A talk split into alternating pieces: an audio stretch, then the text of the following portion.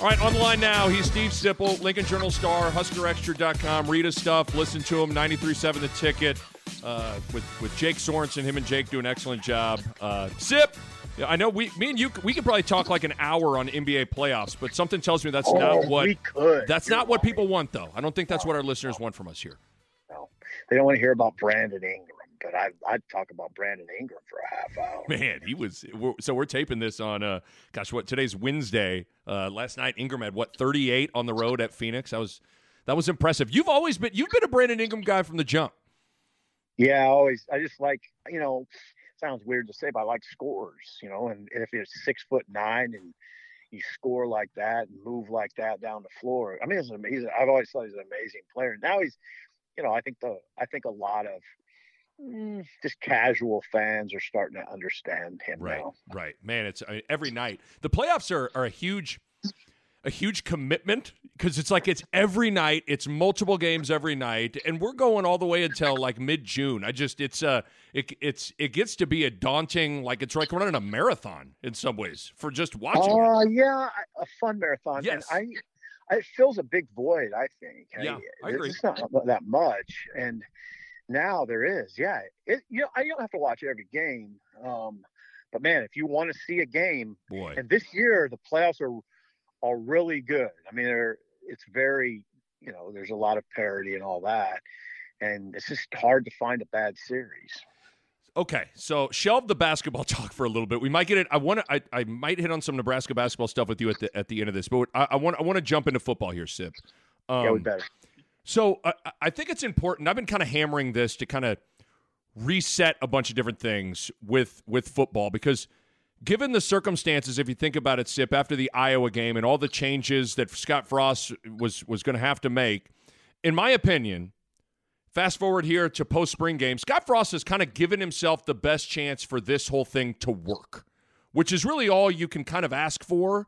Because don't don't kid yourself, there was a version where all of these changes could have been like they hired who, they got what quarterback in the portal, they got what who, they're doing what now? Like I just I keep on thinking in my mind that Frost had a massive task on his plate and I think given all things considered, all of the circumstances, I think he's given this whole thing with who he's hired, bringing in the two quarterbacks, Thompson and Purdy, the best chance for this thing to work. Now, I'm not saying it's going to work, but I feel like he's he's done a pretty admirable job on the front end of this thing, which was a lot of different people to bring into Lincoln. Oh yeah, I think you're exactly right. So so far so good, right? I mean, to this point, you'd say, yeah, I'd say it's good. I think there's a couple thoughts I have. Number one, I felt during the hiring process and during it and then right after it, I I, I was thinking exactly what you're thinking. Okay, they got good guys. And not only that, it wasn't there was no debacles. You know, there Yep. wasn't a okay, they they hired this coach and then two days later he backed out. Now we got to start to restart the process. Nothing like that was going on. He identified guys and he nailed them down, and they happened to be, wow, wow, you got Mark Whipple. You went and got Mark Whipple. Right. Um, you went and got Mickey Joseph. You know, Donovan wasn't a like a splashy hire because he his you know his limited resume, but I I just felt that hire was was critical and a good one. On and you know same with same with Applewhite. So yeah, I agree with you on that.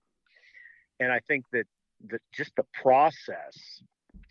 I think the process being smooth was is a good look for Scott. Yep. Now here's what the only, the only thing I'd add is this has been very interesting this whole period. I would say starting in early December when you know they made the initial hires. Mickey was de- in you know December third. Um, Donovan was shortly after that. Whipple was right there, early December. Okay, so starting that, starting with that point now going forward. Okay, there's a lot of excitement initially. There's a lot of excitement up to February when those guys first met the media, you know, mid-February, and now it's changed. It's it's it's predictable but interesting to me. It's now it's settled into more tension. Like Mm-hmm. like spring ball, it was very interesting to me. There was excitement initially in spring ball, the, the new faces and all that brings a new energy. But by the end of spring, it definitely felt more tension. Like, okay, this is this is a massive undertaking, and it is massive. Yes. So but but yeah, I agree with you. He I think he closed the deal on some really good coaches and he did it in a smooth manner. Yeah, I, I joked in, in one of my last pods in saying that when you look at the whole f- calendar year for Husker football fans, the two biggest kind of Kool-Aid chugging weeks, in my opinion, are the week leading up to the first game. People just start to talk themselves into, you know, crazy things that are going to unfold in the year. And then it's the week after the spring game. Usually there's a lot of sunshine and rainbows and everybody's feeling great and I think it's understandable given four straight losing seasons, the structure of the spring game, and then all the newness and not knowing how to make heads or tails of all the five new coaches, new quarterbacks. But there's tensions a way, to put it. But yeah, there's a there's I just I guess what I, I haven't and maybe your inbox or your your your readers or your listeners on 93.7 have been different. I haven't necessarily felt that same Kool-Aid chugging after spring ball that I usually feel. Oh no, yeah, no, you don't. In fact, you get sort of called out now if you show any inclination that way. you know, yeah. if you are if you are chugging a little bit, a lot of people say, "All right, that's enough. Stop." Um, so we, yeah, we are in a very, uh, and, and you know, we are paid to size that sort of thing up, and I think you're sizing it up really well. I'm trying now. I'm trying to think how it was last year.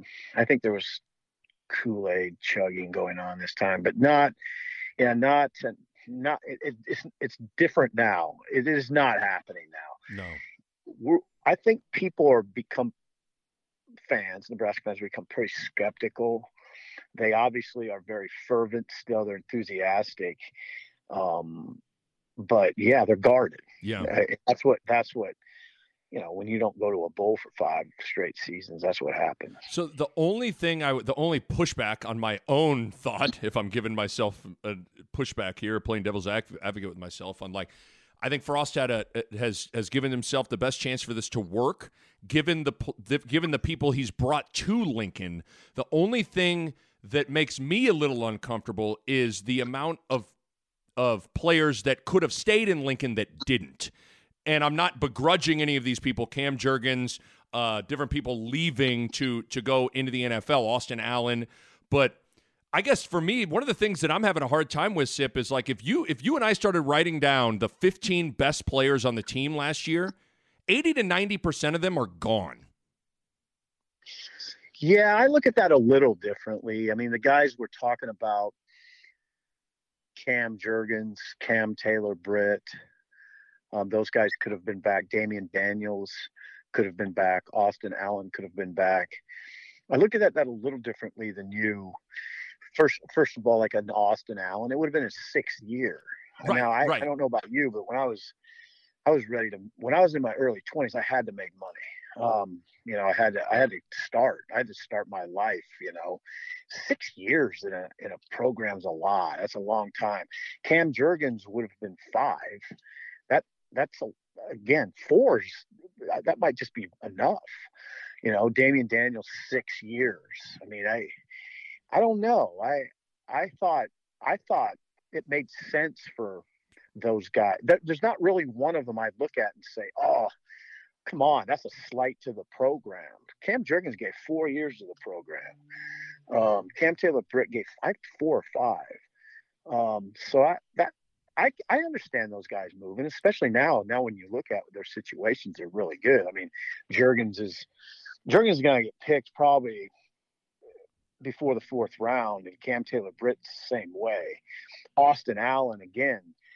Um, I mean, he's going to get drafted. So, I, Nick, I it makes sense to me. I, have always looked at that like I just think being in a program for five years, especially six, is just a lot to ask. Yeah, I guess I should have. I, I I'm not saying I don't necessarily understand each individual decision. I'm more looking at it from like the 500, you know, like zooming way out on like how would I feel about the situation that if Frost, they guys, if, if, they yeah. had like, I mean, just say it out loud. Like, th- think if this, think if they had Jurgens, Daniels, Cam Taylor, Britt, Austin Allen like you'd uh-huh. feel, you'd go, oh, I mean, not saying you know start booking your hotel reservations for Indianapolis the first weekend of December necessarily, but I'm I'm saying you'd feel a lot better about things.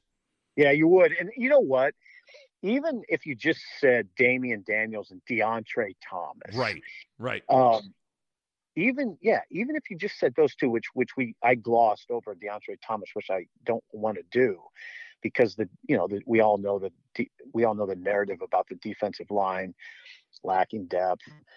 Gosh, Damion Daniels and Deontre Thomas, if you had those two guys, it it it would. It, I would. Yeah, I'd feel differently about that part for sure. But yeah, add those other guys, yeah, it's a lot different conversation. Yeah, I don't think Nebraska fans want to hear a whole lot about right, that. Right, Help me out with this, Sip, because I'm not even sure I believe what I'm saying here. But it, it's nice. I, I sometimes like to. We don't allow people to talk things out anymore. Like just, just kind of just throw it out there and see where we we land on it. Like, chew on this for me. So, you know, over the last handful of years, in particular last year, we have this kind of man, Nebraska is close narrative permeating locally, nationally. Well, if if you are close, I would think being close would suggest that you need to stay the course. Like, ooh, you're close. Like, if someone would tell me that, I would think, okay, I need to keep on doing what I'm doing. But that's not what has happened, in my opinion. This is a pretty massive change and a massive shift. Five new coaches, a new play caller, new O line coach, new main top recruiter, Frost is moving to a more CEO role. You're gonna you could have a new new quarterback, leading rusher, leading receiver. Like I guess if Nebraska were to go nine and three next year, the narrative for some people could be, see, they were close and it finally popped. Is that accurate, or is it more accurate to say that the football program had to make massive changes and then it popped? Yeah, uh, you know what? It's the beauty of this sort of forum podcast and thinking this stuff out and talking it out it's pretty complex. I mean just that question is really complex. Yeah. And then i would add to it by the way 16 new scholarship players in the spring 16 new scholarship players.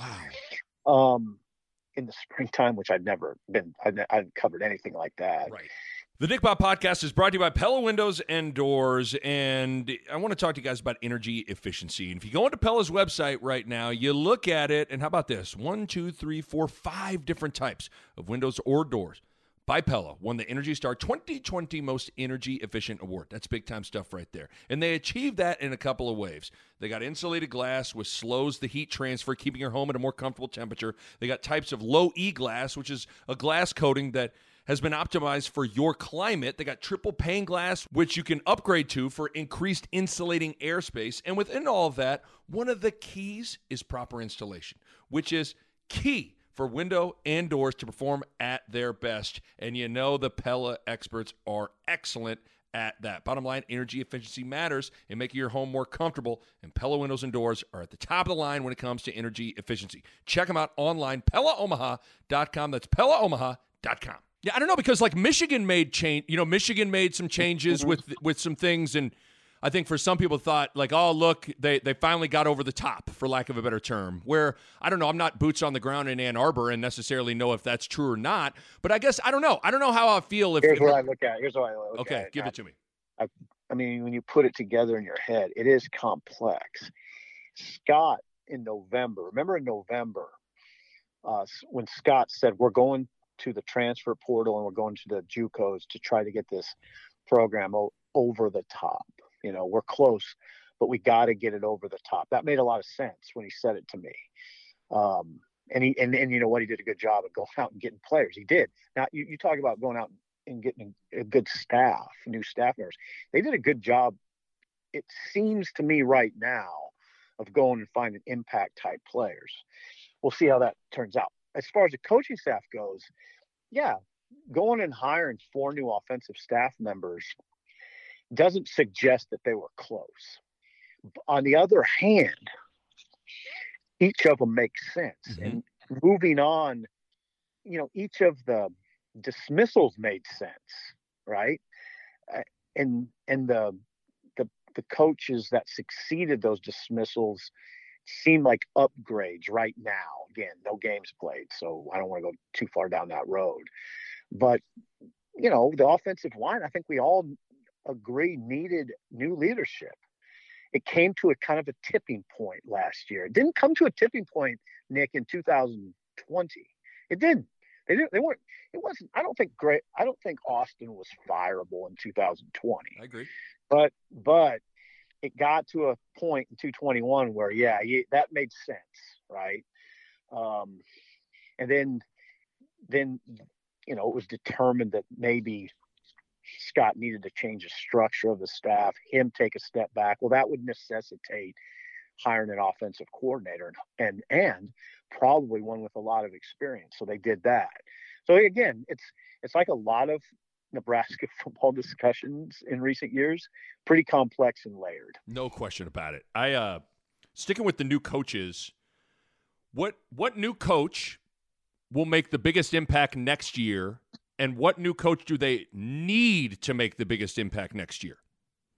Okay, it's a really difficult one because the good news is it's he hired guys who could have big impacts. They're they're capable of it, right? Mm-hmm. Um, yeah, and that's a good way to frame it up. By the way, um, who needs to, who will, who will? I mean, I I think the easy answer on the will is Whipple. Yep. Because in charge of a side of the ball.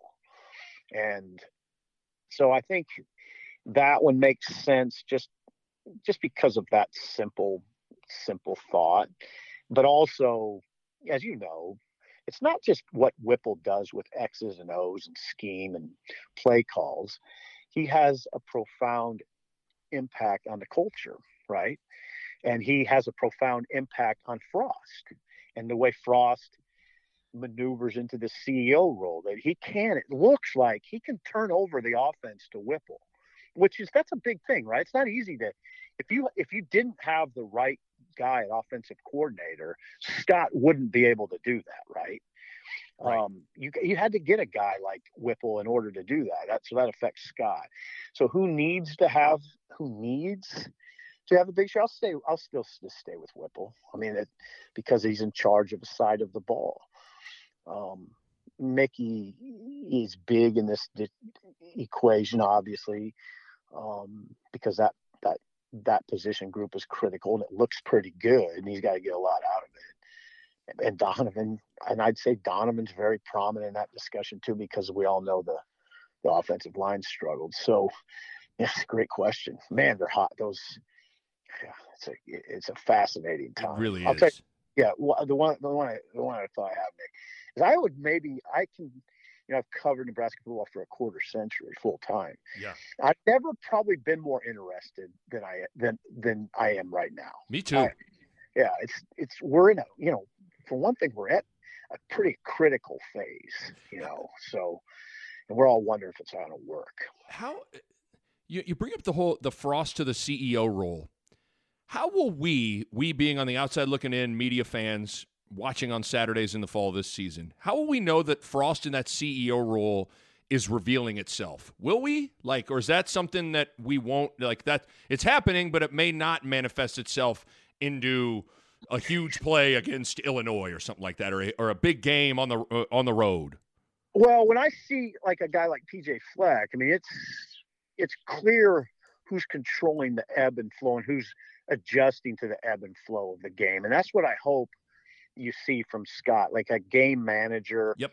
that is that is making moves that are in accordance in accordance with the ebb and flow of the game. And that is really a it doesn't sound like much when I'm sitting here on April 20th and talking about that, but when you're watching a game and you're watching a guy like PJ Fleck orchestrate in real time uh, situations that need to be handled quickly in accordance with what's going on. It's it's it, noticeable. He does it really well. Yes. Good coaches do that really well. Um, good coaches that don't have a headset on are calling plays. You can see, like the, the simplest thing is clock management. Um, at the end, you know, at the end of halves, um, or just clock management. Let's just say, say clock management in general. So I hope I hope that Scott's really heavily involved in that. He should be. Yeah, I, I wonder if now did Frank. Shame on me. Did was Frank calling the plays in when he was the head coach? Yeah, he was. until the end. Okay, because I, I, was. Uh, I was thinking yeah. about like so. Uh, so Bo Bo Ruud and I do this thing where every once in a while we do. It's called Husker Classic Recaps, where we watch an old game and then we we talk about it uh, in a podcast and recap the whole game. And one of the things that I was just thinking about as you were as you were talking there was what people don't realize. So we all remember Stuntz to crouch 2001 Oklahoma, right?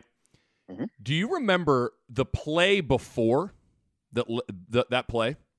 No, I do not. So do not. it was a pretty it was a third down it was a pretty controversial face mask on crouch that gets flagged that gives nebraska a first down stoops is losing his mind and you can tell oklahoma has not moved on to the next play Mm, perfect Perfect. time to Perfect. sub in Stuntz.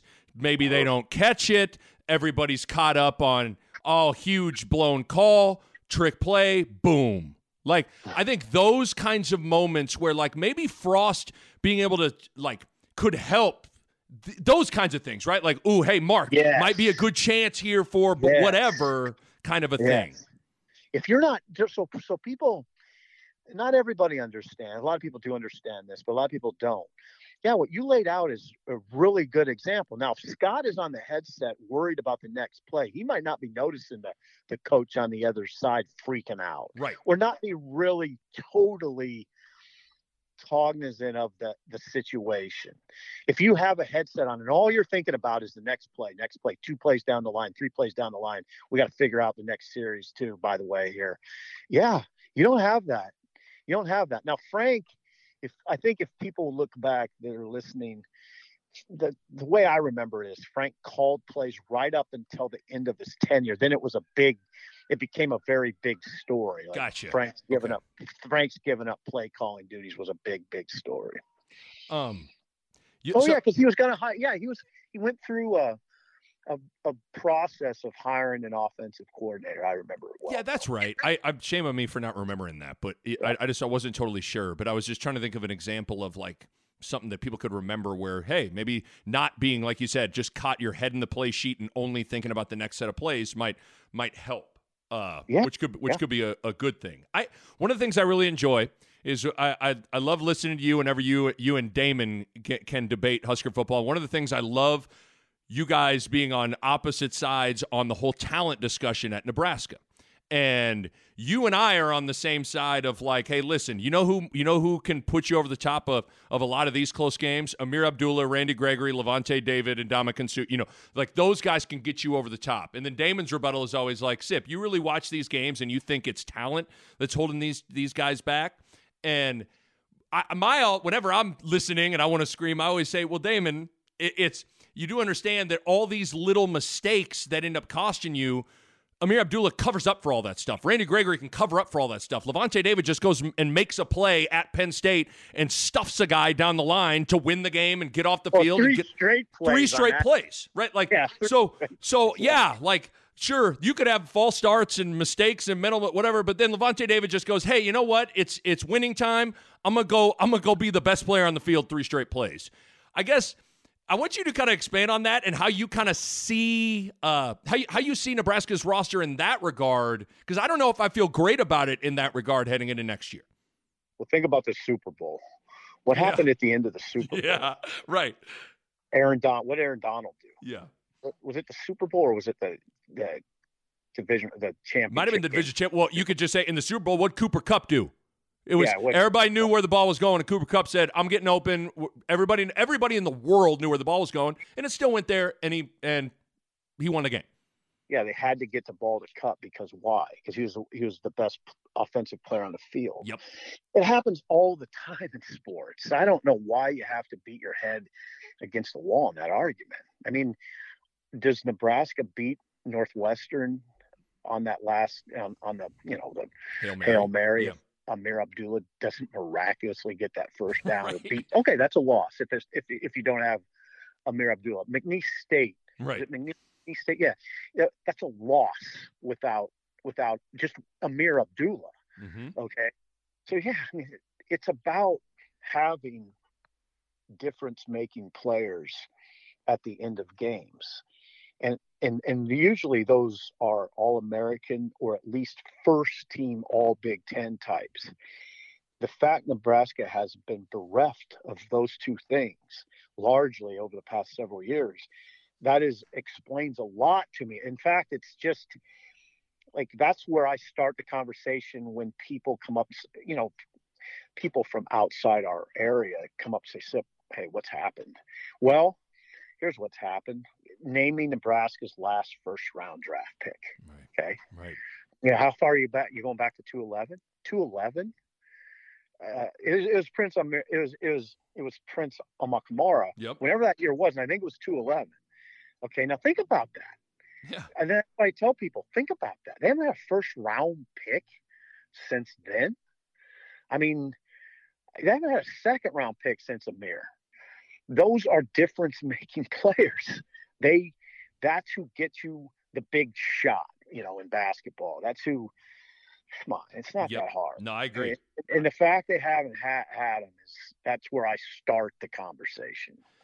Uh Sip, will you be uh, will you be paying close attention to Adrian Martinez at Kansas State and kind of like does his performance there prove anything to you one way or the other in terms of maybe him as a quarterback or Nebraska or what the last four years were like or where like anything there for you? Oh, I want to see if he go goes and wins the job. Okay. Uh, yeah, with that and, shoulder thing, is it isn't a guarantee that he's going to, you know? Well, I, yeah, I mean, it's he's got yeah, he's, it's a pretty long, tough road back from that. Um, yeah, it's yeah, it's it. I think it's meaningful if he would go and light it up. Right, I agree. They, I think it, it has to be. It's it's nuanced though, like a lot of things. I have a I am of the belief that doing doing it in the Big Twelve is easier than doing it in the Big Ten. Um, oh, totally agree. Yeah, I mean the defenses are. Yeah, come on look at look at. I mean, he just went through a minor hell last year. He played he played with a broken jaw and a, a shoulder issue and a high ankle sprain. I don't know how he did it. Actually. I don't either.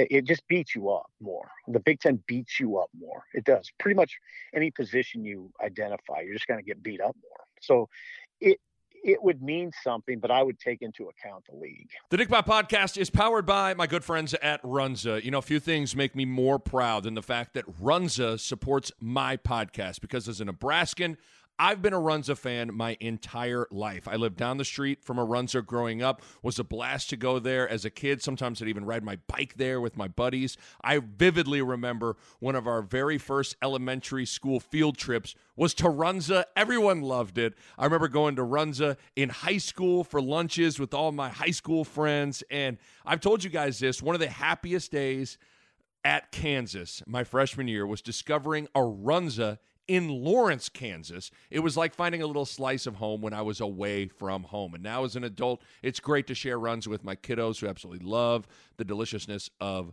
Runza. It's a little Runza story from yours truly.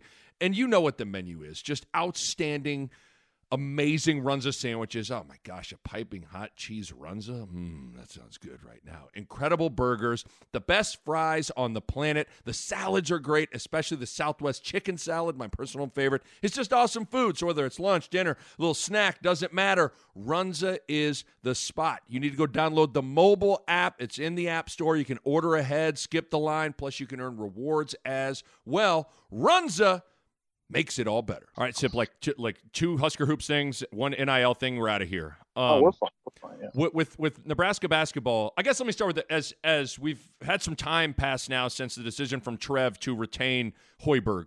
Do you understand that decision more as time has passed? Do you understand it less as time has passed, or have you have is it kind of just stayed the same in your mind? Hmm. Oh, stayed pretty much the same. I I I understand where Trev's coming from to a point. I think he was I think I think that Fred put him in a tough position by going 9 and 50 in the Big 10. I mean, it, I don't know. I I have a lot of reservation. I, I've, obviously I've been pretty critical of Fred Hoiberg. Mm-hmm. And a lot of people don't like that. But I don't. I just point to the record. If anybody say, I mean, all you got to do is say nine and fifty. What what what do you got? What do you got for me there? Right, I mean, nothing. I was nine and fifty under any circumstance acceptable. Never. I mean, and I've been amazed by the patience. Now, Fred's a great guy, and that's what it is. Fred's a great guy. Um, he is, and I think he. And I will say this about Fred. I know this. I would say his preparation is excellent. He gets his players; they know what they need to do. There's no doubt about it. He's a he's a he's very good game prep, very very diligent, very very much a grinder in that regard. Now he doesn't get he obviously hasn't done a great job of getting his players to execute it, and that's that's you know obviously fairly important. Uh just unco- I, you know what I'm most uncomfortable with, and it just kind of is a Frost conversation too. It just seems like they they they they dropped out of the sky and said, "Oh, what is this Big Ten thing? This is wow. This is really really physical, and there's a lot of bigs in this league. Man, I never would have guessed that. Like I got I, I have to somehow adjust to this. It seems like it t- took too long to me. Mm-hmm. Like like they weren't somehow weren't aware of what they were getting into. Scott has alluded to it, almost admitted to it last July at Big Ten Media Days that it's taken time to adjust to the Big Ten. We didn't know exactly what we were getting into, and I always kind of want to say, well, what, were you just? I know you're wrapped up in your job at U, UCF in that league, but you had to be aware of what you're getting into. It didn't. It just didn't seem like the level to which either of them knew what they were getting into was satisfactory because Right. it seems like it took them by surprise. Yeah, and I think it's maybe taking them both, kind of taking it on the chin to maybe alter some things, you know, because if you are uh, the one thing I will say, because I agree with you, but the one thing I will say is like, think if you are Scott Frost walking into Lincoln, Nebraska, why would you have any other reason other than to feel like I am the man? My Oh, offense. We kicks people's ass anywhere I go. I'm going to come here, and why would it be any different? And if you're Fred Hoiberg, you would say, okay, I just I I lit the world up at Iowa State doing what I do. I was just the head coach of the Chicago freaking Bulls. You think I'm worried about Minnesota? You think I'm worried about Northwestern? That Yeah, you know, like that. so. I, I think a little bit of it is they've had to learn the hard way. Like, nah, it's different. You know, like it, this is a different world, and sometimes that's life. Sometimes you got to kind of take it on the chin to go, okay, all right, now we need to adjust, and we'll see. We'll see if if Fred can do it with with altering some things in his program. Right, and I and I agree with that. Now, here's the thing. Yeah, I just think the adjustment came a little late on in both. Yeah, rounds. right. I understand that. Well, the, That's, the, what I'm saying. I just think it took a little too long. Well, and the, that's the thing. You had a good Q and A with Doc Sadler uh, recently. Everybody should go go read it. And first of all, there were lots of sneaky, low key shots taken by Doc throughout throughout that whole Q and A, which I which I thought was interesting. But they you know, were they were low. they were, shots. but for, the the way Hoiberg handled Doc was kind of puzzling to me because if you if you just kind of look at it like this, Nebraska last year for sure lacked three things: defense, toughness, accountability. If I were to conjure up three things that Doc Sadler is pretty good at as a coach, it's defense, toughness, and accountability. So like his the way he kind of pushed Doc to the side to bring in Loenser, who I think Loenser is a good coach, but Loenser is kind of a redundant skill set to to Hoiberg a little bit. Like I think that's one thing that that we're seeing here is the importance of complementing surrounding yourself as a head coach with staff members that complement you where maybe you're not great. What Fred is great at is X's and O's, spacing, offense, trying to breed confidence. Where he maybe lacks is defensive toughness, accountability, strategizing things on how you're going to attack different people in a defensive game plan. Like, I think that's maybe what what has eluded Fred a, a little bit is is who he's surrounded himself with. Well, you nailed it. Um, the only thing I'd add, I think you're right on on that. I, I think that, and I know Doc really well, really well because he's you know he's here from Yeah.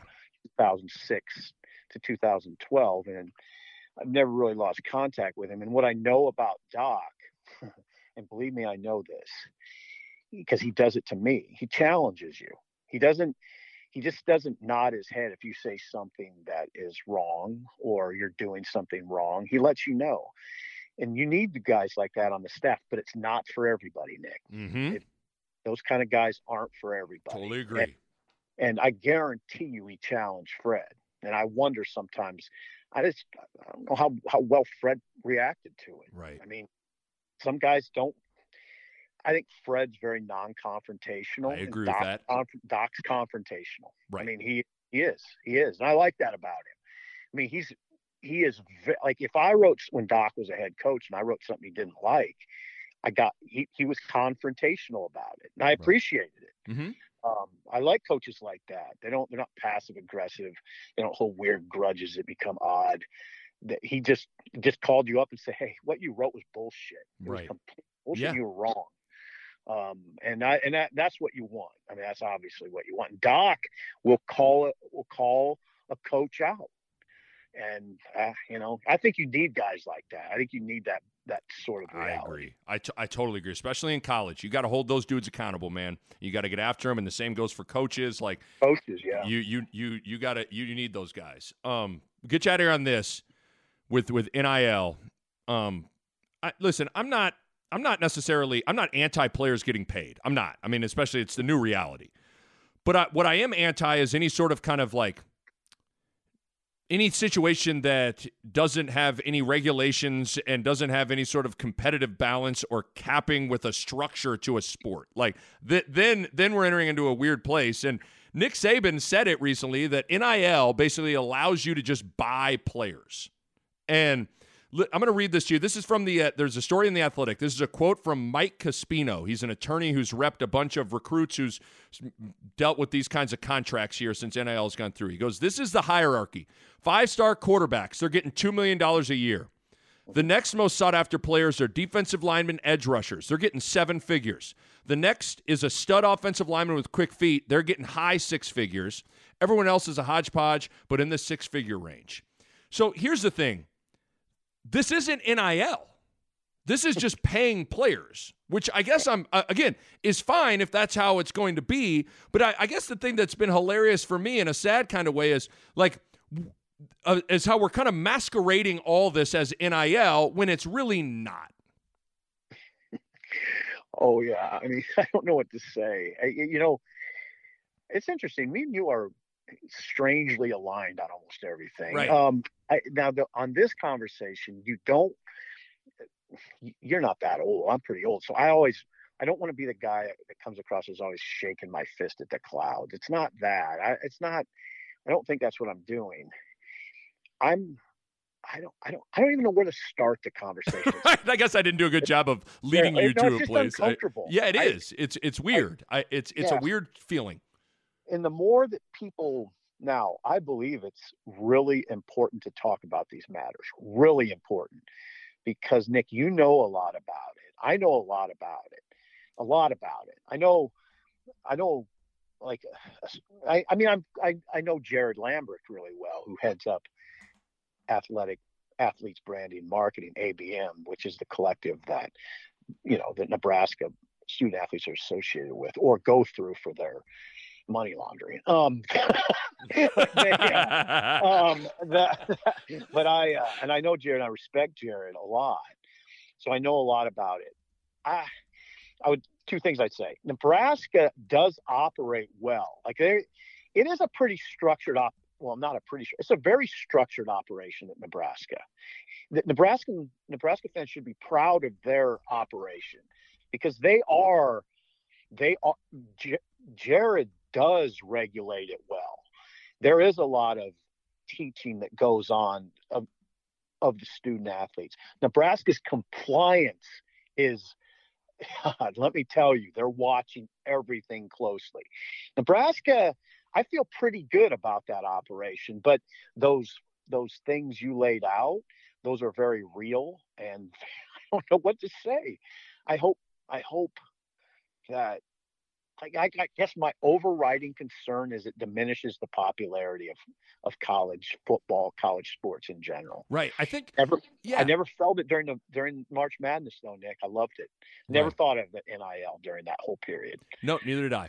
Yeah, and and Yeah, I think that's where we're in agreement. Like, I feel like sometimes you can get painted as oh you're anti the players getting paid and you're stuck in the no. stone age like i no i'm not saying that but i guess what's fair and right might not always be what's best for the the collective. And so like i just feel like this people aren't thinking about the overall viability and, and health of the sport of college football or college basketball for that term if you if you want to throw that in there and just going well you know these players are, are should get paid. And it's like okay that's fine but like there's a reason every almost every professional sport they have rules and regulations and salary caps and contracts and structure you know what i mean? Like then, then we need to then we need to start entertaining the other side of that conversation if we want to go that way which is okay if we're going that way we're going that way well again comp- complex the other thing i would add and i don't think the average fan is cognizant of this or the casual fan is cognizant of it, but and you would be because you were so you were a student athlete. The, the the locker room is a big issue. It is, and you've heard John Cook talk publicly about it. Um, and I've heard enough to know. I've heard enough from players to know it is a that is a big challenge now, a big challenge, and I don't even know what to say about it. I, I, I, I that's a concern that goes back to what you said about the popularity and how we look at the sport. I think the locker room is sort of the start of that conversation. And what what it's doing, how, how student athletes are handling this is hard. It's hard. I know it's hard. Of course it'd be hard. I mean, if they're talking about getting Ochaun Mathis, the TCU pass rusher, I know this that it's going to take. I was told a strong six figures. Man. Strong Man. Strong. Nebraska's not getting him without a strong six figures, which to me that means not 100,000, not 200,000, probably not 300,000. Okay? That's that I hope people understand. You're you're not getting Ochaun Mathis probably without a paying him a half million dollars. Now, there's starting offensive linemen, or excuse me, starting defensive linemen at Nebraska right now that haven't made eight thousand dollars in NIL money. Now, what what's that do? I mean, how's that how's that square up? Now, I get I know what I'm just going to add this. I know what people say because I have this argument with people all the time. Listen, well, NFL locker rooms is the same thing. No, it's not the same thing. I hate that. It drives me up the wall when people say that because even the lowest paid players in the NFL are if they're not millionaires, they're right on the cusp of being millionaires. There's not millionaires in the locker room in Nebraska, ex- except for maybe Ochaun Mathis shortly. um, but there's not. So you're not. It's not. It's not. It's not a linear comparison like some people try to paint you. It's just. It's not right. close to a linear comparison. So, yeah, it's very uncomfortable right now. We'll see where it goes and I would say that a lot of people uncomfortable with it, including the athletic director of Nebraska. Well, and even what you're laying out with with with Ochaun Mathis, again, it's two, three, four hundred thousand dollars or whatever eh, eh, in NIL money. Okay, what's he pitching? What is he endorsing? Who is he working for? Who like what what company is he representing? What it, like that's what this was yeah, supposed to be. So I guess that's where like I feel like we've just glossed over that. Like where I, I figured my biggest worry when this thing all went through is it's inevitable seeping into recruiting, and this is what's happening here and what we're talking about. But I think when people thought of NIL, they thought they'd drive down I 80 and they'd see, you know, uh, Rahmir jo- a billboard with Rahmir Johnson eating a cheese runza, and you'd go, eh, okay, whatever. Like uh, he's going to go be the starting running back, and he's eating a cheese runza. That's that's fine. That's not what this is. Like that's oh, not what this is. And so it's a it's a weird. I guess that's where. and and again, I, I feel like we can have these kinds of conversations, and we don't have to shout each other down of like, oh, you're just you're anti this and that. I'm I'm just want to talk about it. To me, you know. Right, right, and I do, and again, I think it's important, and it's it's. I don't think it's wrong to express your concerns for something that's that poorly planned. I mean, can't we all at least agree that that it was rolled out too quickly without enough structure. Um, I, I, is that is that come on? Right. I mean, it, I think that's entirely fair. Happened. yeah. uh, there's it's hard to argue. I mean, I like to hear the argument against that, and I really I get irritated too with when a guy like Nick Saban expresses concerns about it and people quickly play the oh, it's just because he doesn't have the advantages that he used to have card. No, I think that Nick Saban, his credibility, he's built enough credibility that suggests he's just concerned like you are. Yeah. Now happens to be the coach of a team that's had enormous success, a program that's had enormous success. But I think when I read Nick Saban or Dabo Swinney for that matter, I just think these guys are legitimately concerned. Right. I mean, Right. and they have a strong voice. People listen to them. I don't think it's about they're losing their advantage. Those guys have proved proved that they can adjust. Right. Um, it, but I, I think they're just I think they're gravely concerned, and I I totally understand. We'll leave it there. Steve Sipple, Lincoln Journal Star, HuskerExtra.com, 93.7 The Ticket. Listen to him, read his stuff. Sip, I always really enjoy our conversations. Really appreciate you being generous with your time, my man. Oh well, I mean, I love coming on, and I that was fun. I appreciate it. This was great. This was great. Thank you, Sip. a Hurrdat Media Production.